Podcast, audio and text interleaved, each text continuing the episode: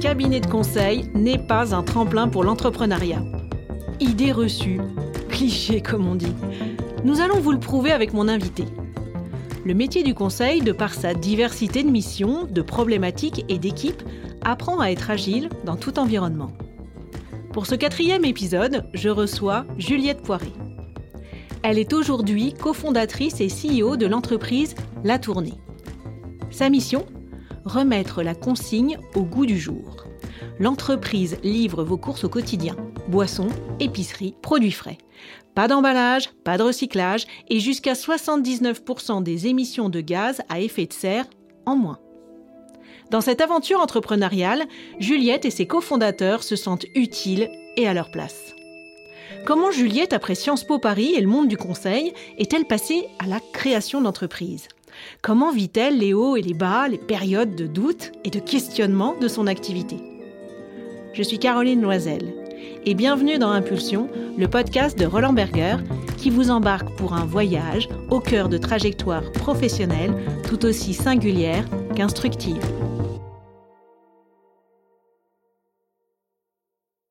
Bonjour Juliette. Bonjour. Tu te voyais où toi quand tu étais plus jeune?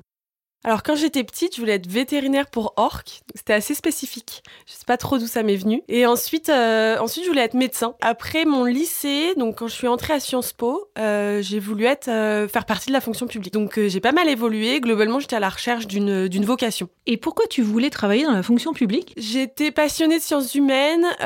j'étais très intéressée par les sujets de société, environnementaux, et j'avais envie de me rendre utile. Et qu'est-ce qui finalement en a décidé complètement autrement Alors en fait, à Sciences Po, j'ai fait ma troisième année à l'étranger, à Hong Kong. Et je me suis vraiment pris de passion pour, euh, pour la Chine. J'ai beaucoup voyagé et je me suis rendu compte que j'aimais vraiment euh, découvrir des nouvelles choses, vivre des nouvelles expériences et que je me voyais pas finalement avoir une carrière, euh, on va dire, franco-française dans l'administration. Et l'idée de vocation finalement?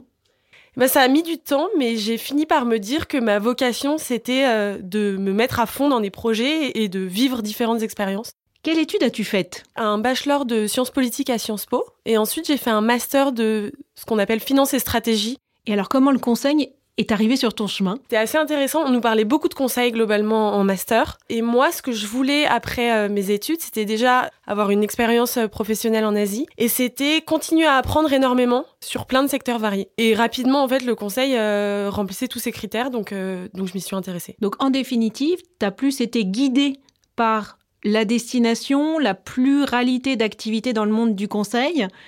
Et on était bien loin de l'idée de la vocation de départ. Ouais, exactement. Quelle image avais-tu du conseil? J'avais une image, on va dire, euh, assez prestigieuse quand même. C'était, je pense, un de mes drivers euh, à l'époque. Et une image aussi très, très dure, euh, avec beaucoup de challenges. Et, et c'est ça aussi qui me, qui me plaisait. Est-ce que c'est ce que tu y as trouvé? Ouais, mais pas que. J'ai aussi trouvé d'autres choses. Comme quoi? Euh, J'ai trouvé, euh, bah déjà j'ai trouvé des amis, donc ça c'est important. Une diversité intellectuelle euh, hyper enrichissante. Et, et j'ai trouvé aussi une confiance en moi que j'ai acquis au fil des années chez Roland Berger. Alors pourquoi particulièrement dans un cabinet de conseil, on acquiert de la confiance en soi, plus qu'ailleurs peut-être? En fait, en tant que consultant, et ce dès, dès l'entrée, on fait face en fait à, des directions générales où on doit évidemment euh, leur donner des recommandations basées sur des analyses, euh, devenir en quelque sorte en, l'espace de quelques semaines, quelques mois experts de leur sujet et montrer qu'on sait vraiment de quoi on parle. Et donc ça demande beaucoup d'entraînement et de confiance en soi. Dès la sortie de l'école, on est vraiment confronté à, des niveaux auxquels on ne serait pas confronté euh, dans d'autres métiers. Alors qu'est-ce qui est mis en place par les équipes dirigeantes, par tes différents managers pour justement t'accompagner dans cette acquisition de confiance en toi. Ah, Au début, on n'est pas non plus jeté euh, dans le bain euh, à faire une présentation euh, devant le CEO d'un groupe du CAC 40, donc c'est quand même assez progressif, mais on commence à, à prendre certaines parties de mission, à parler à, à des experts et, et, à présenter en fait les analyses qu'on fait dès le début. Euh, directement devant le client. Ça met un peu de temps avant justement d'être responsable d'une mission et, de vraiment prendre le sujet de, A à Z. Est-ce que tu as en mémoire le souvenir d'un moment où, grâce à des sessions de feedback peut-être de la part de tes euh, managers, manageuses, tu étais vraiment bien ancré et tu t'es dit, là c'est bon, maintenant, quoi qu'il arrive, j'ai acquis, j'ai franchi une marche? Ouais, ouais, vraiment. En fait, j'étais au début assez stressée euh, à chaque fois que je devais présenter euh, en réunion. Et j'ai eu un manager euh, notamment qui m'a vraiment fait grandir sur le sujet, m'a appris en fait à poser les bases, que ça soit physique en réunion, le regard, les mains, la posture, et à vraiment prendre confiance en mon travail et à prendre confiance en, ce que je dis et à ce que je communique en réunion. Donc ça a été vraiment super utile pour ma, confiance en moi et pour ma communication aussi. Tout au long de ton parcours dans ce cabinet de conseil, quelle est la mission la plus singulière dont tu te souviens? Je dirais que la plus singulière, c'était le lancement d'un opérateur télécom aux Philippines. Donc ça, c'était un projet pendant que j'étais basée à Hong Kong de trois mois où en fait on aidait concrètement au lancement d'un opérateur télécom. Donc c'est assez rare euh, dans une carrière puisqu'en Europe tous les, acteurs euh, télécoms sont assez établis et on devait tout créer euh, from scratch du début. Et donc moi je réfléchissais à la stratégie marketing de lancement et c'était super intéressant parce qu'en fait j'ai dû bah, comprendre, faire des focus group avec des Philippins pour comprendre ce que les jeunes Philippins attendent d'un opérateur télécom et pouvoir le retranscrire en termes de canaux de distribution et de communication aussi c'était intéressant parce qu'il y avait de l'impact derrière, parce que c'était intéressant d'être au plus près du terrain. Bah, j'étais pour le coup assez proche du terrain. Et c'était, euh, bah, je pense, c'est une opportunité unique dans une carrière de participer euh, au lancement d'un, enfin, d'un projet d'une telle ampleur. En 2020, tu démissionnes. Qu'est-ce qui se passe à ce moment-là dans ta tête, Juliette? En 2020, donc, je suis basée à Hong Kong. Euh, j'ai des envies d'entreprendre depuis quelques temps j'ai envie d'entreprendre en France et j'ai envie d'entreprendre euh, et d'avoir de l'impact environnemental, puisque je m'y intéresse vraiment depuis mes études. J'ai envie là de passer le cap et, euh, d'avoir un impact concret euh, sur l'environnement. Qu'est-ce que tu ressens à ce moment-là? À ce moment-là, c'est un grand saut dans l'inconnu, puisque c'est aussi le Covid. Donc je démissionne, je rentre en France et, et je dois tout réinventer. Alors justement, Clairement, on passe pas du jour au lendemain de CDI à entrepreneur, d'activité de conseil à une activité hautement opérationnelle. Comment as-tu cheminé? Alors au début, donc je me suis retrouvée confinée euh, en Bretagne pendant trois mois, donc je me suis dit que c'était pas le meilleur moment pour commencer cette aventure entrepreneuriale. Donc j'ai décidé de rejoindre une start-up temporairement pour justement me mettre dans le bain de l'entrepreneuriat et aussi euh, c'était une start-up qui faisait de la télémédecine et c'était en plein euh, en plein dedans avec le Covid, j'avais envie de me rendre utile, euh, le nombre de téléconsultations explosait donc donc c'était super. Ensuite évidemment, je suis partie et là j'ai décidé de faire deux choses avant de me lancer. La première, c'est de faire un parcours de coaching, de réorientation, pour vraiment prendre le temps cette fois et pas me rusher et faire un bilan sur mes compétences, sur mes envies, sur mes forces. Fait ça avec un organisme qui s'appelle Chance pendant trois mois. Et c'était vraiment super intéressant. Ça m'a permis vraiment de me recentrer sur, euh, sur mes envies et surtout de mieux définir ce que j'attendais de mon aventure entrepreneuriale. La deuxième chose que j'ai fait, qui était aussi quelque chose que j'avais envie de faire depuis longtemps, c'est un, une formation professionnelle de théâtre. Donc j'ai rejoint une école professionnelle de théâtre justement pour travailler sur euh, cette expression euh, en public, communication sur laquelle j'avais vraiment envie de travailler et aussi euh, c'était vraiment au niveau perso quelque chose que j'avais envie de faire depuis longtemps donc je me suis dit que c'était le bon moment. Donc à ce moment-là, tu n'as pas encore l'idée de l'entreprise que tu veux fonder. Ouais, exactement. Qu'est-ce que tu as appris de plus fou sur toi à ce moment-là Je pense que la, ce que j'ai appris euh, à ce moment-là de très important, c'est ce dont je parlais tout à l'heure, euh, l'idée que j'aurais pas une seule vocation et vraiment être à l'aise euh, avec, avec cette idée de me mettre à fond dans des projets et de pas savoir en fait quelle carrière j'aurai dans dix ans. La deuxième chose, c'était d'apprendre sur mes forces et notamment ma détermination. Je, je savais au fond de moi, mais là, ça m'a vraiment prouvé j'avais une très forte détermination. Euh, il y avait notamment des exercices de demander à des proches, des anciens collègues ce qu'ils pensaient de toi. Et, c'est vraiment ressorti. Et ça m'a fait du bien, en fait, pour me dire, en fait, euh, je suis très déterminée et je suis capable, en fait, de, bah, de me lancer. Donc, première étape, tu as une expérience dans une start-up. Deuxième, tu es dans un cheminement de meilleure connaissance euh, de toi. Troisième étape, qu'est-ce qui se passe? Tu vas à la rencontre d'entrepreneurs? Exactement. En fait, pendant quelques mois, j'ai fait beaucoup de recherches sur les sujets euh, environnementaux climatiques. J'ai parlé à beaucoup d'entrepreneurs. Il y avait des cercles d'entrepreneurs à impact qui se créaient à ce moment-là, à aussi des experts euh, de différents sujets. Et progressivement, en fait, je m'intéresse au sujet des déchets. Et, en fait, à ce moment-là, il se passait beaucoup de choses. Euh, il y avait notamment la loi AGEC qui, a déterminé un objectif de, fin des emballages à usage unique pour 2040. Euh, il y avait aussi beaucoup de modèles qui, qui se créaient euh, sur, sur le réemploi, pas que des emballages, mais le réemploi en général, des modèles d'économie circulaire. Et donc, je creuse le sujet. Un point déterminant, c'est qu'en fait, un Français en moyenne, il produit plus de 500 kilos de déchets par an. Et en fait, sur ces 500 kilos, il y en a que 20% qui sont recyclés. Et ce que, en tout cas, moi, je ne savais pas, et ce que beaucoup de gens ne savent pas, c'est que ce taux de recyclage, il est en recul chaque année en France. Donc ça, c'est un élément déterminant qui nous a fait nous dire que euh, la consigne, qui est une solution qui existe depuis toujours, euh, devait faire son retour euh, aujourd'hui. Quatrième étape, tu as donc l'idée de créer cette entreprise autour de la consigne. Est-ce que tu te souviens du jour où tu t'es dit c'est ça l'idée, il n'y en aura pas d'autres et j'y vais? Ouais, non, malheureusement, ça s'est pas passé comme ça, ça a été très progressif. J'ai pas eu justement cette petite lumière qui s'est. Ça Il n'y a pas d'Eureka. exactement. Donc, non, ça a été très progressif, ça a été basé sur beaucoup de recherches, de discussions, euh, pour justement prouver que ce modèle euh, était pertinent et que c'était le bon moment de, de, le lancer. Alors, quand tu recroises des collègues euh, du cabinet de conseil, ils te disent quoi sur ton choix? Ils me, ils me félicitent en général. non, ils me disent que au début c'était pas si évident comme choix, mais là, euh, là ils voient bien que ça prend, donc euh, non, c'est que des bons retours. Aujourd'hui, cela fait quasiment un an que le projet, l'entreprise existe. Vous êtes passé de l'expérimentation au déploiement. Vous avez un entrepôt de 500 mètres carrés, vous distribuez 60 villes, vous avez une organisation structurée. En quoi Roland Berger fut un tremplin pour l'entrepreneuriat? Je dirais que Roland Berger, c'est vraiment la culture de résoudre des problèmes. Euh, donc on est habitué en fait à, faire face à des problèmes en permanence et on doit trouver une approche euh, structurée pour résoudre ces problèmes. Et en fait l'entrepreneuriat c'est que des problèmes. Ce qui est chouette avec cette expérience c'est que maintenant j'ai la sensation qu'aucun problème ne peut pas être résolu.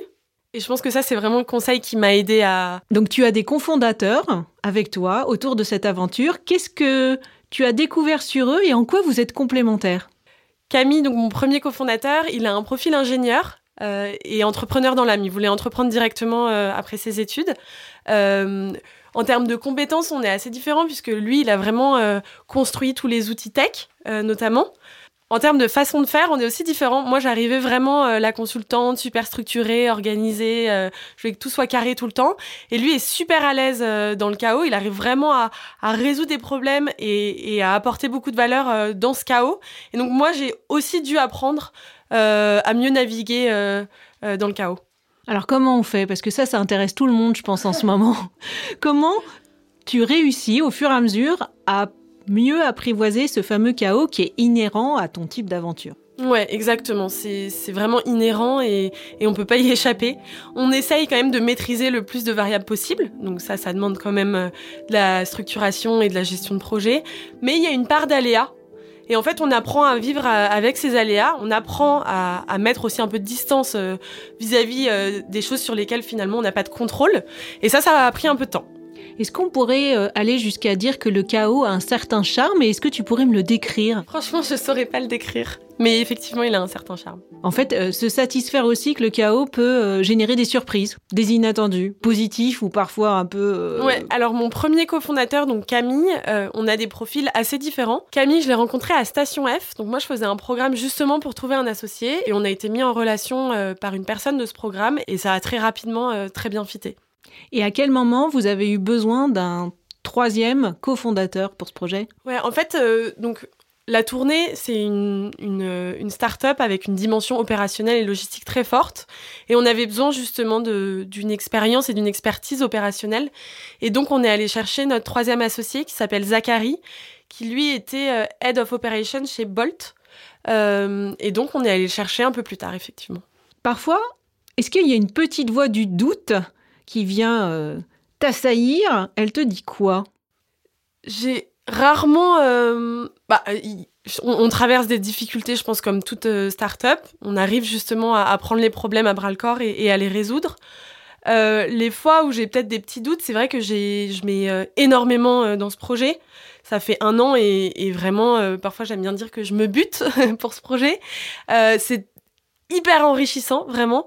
Mais c'est vrai que parfois, c'est au sacrifice aussi euh, bah, d'équilibre euh, euh, de vie perso. Euh, donc c'est des moments de, vie perso en moins et c'est peut-être ouais, les petits moments de doute que j'ai parfois, mais c'est vraiment très très rare. Et à contrario, parce que j'imagine que c'est ce qui fait l'équilibre et c'est ce qui fait que tu es ancré dans ce projet, quelles sont les pépites qui dans une semaine vont te ravir et te dire je suis bien à ma place? Ah ouais, bah vraiment il y en a beaucoup. Il y a l'équipe, l'équipe qu'on a construit.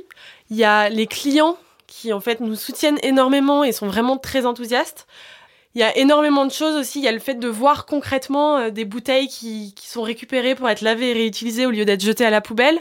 C'est vraiment beaucoup de choses qui, au quotidien, nous renforcent dans la certitude en fait qu'on a fait le bon choix et qu'on est sur le bon chemin. Vous êtes combien aujourd'hui? Aujourd'hui, on est une vingtaine. Comment t'as recruté? Comment j'ai recruté? Bah, En fait, on, on, a commencé à recruter après notre première levée de fonds. Euh, donc on était super contents de pouvoir créer une équipe. C'était un mélange de réseaux, euh, de candidatures euh, diverses. Et en fait, on a eu vraiment beaucoup de chance parce que des, des candidats qui veulent travailler pour des startups à impact, finalement, il y en a beaucoup. Il y a beaucoup de gens qui cherchent de l'impact dans leur job au quotidien.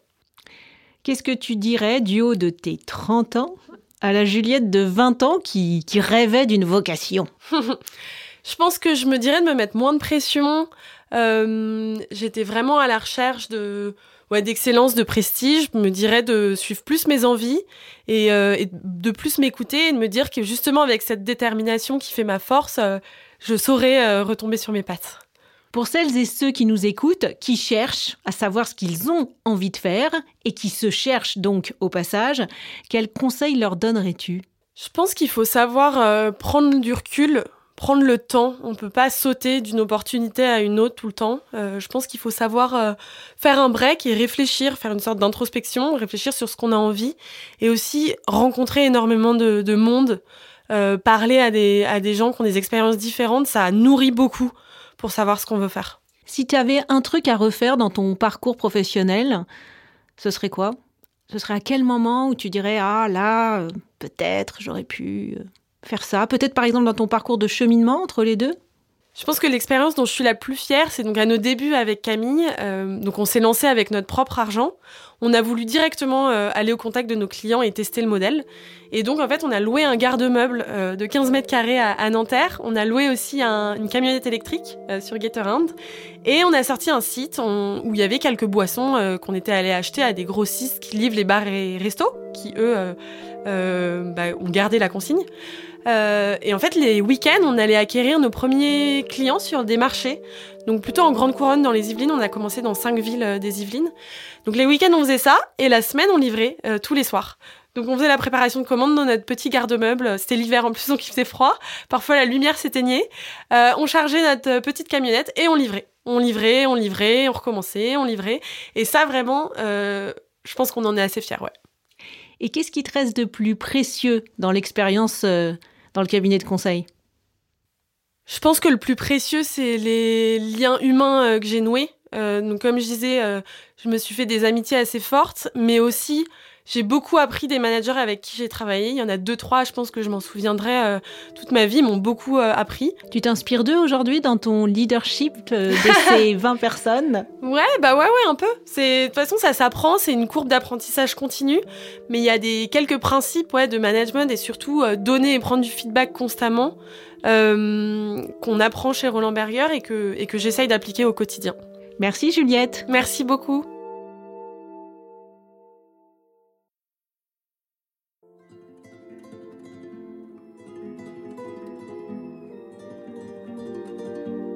Vous venez d'écouter Impulsion, un podcast de Roland Berger produit par Louis Créative. Audrey Largouette a suivi la production d'Impulsion pour Louis Créative en collaboration avec Antoine Barbier et Benjamin Genouvrier pour Roland Berger. Bénédicte Schmidt a réalisé et mixé cet épisode sur une musique originale de Marine Kéméré. Impulsion est à retrouver là où vous aimez écouter vos podcasts. Apple Podcast, Google Podcast, SoundCloud, Deezer ou Spotify vous pouvez nous laisser des étoiles, des commentaires et surtout en parler autour de vous.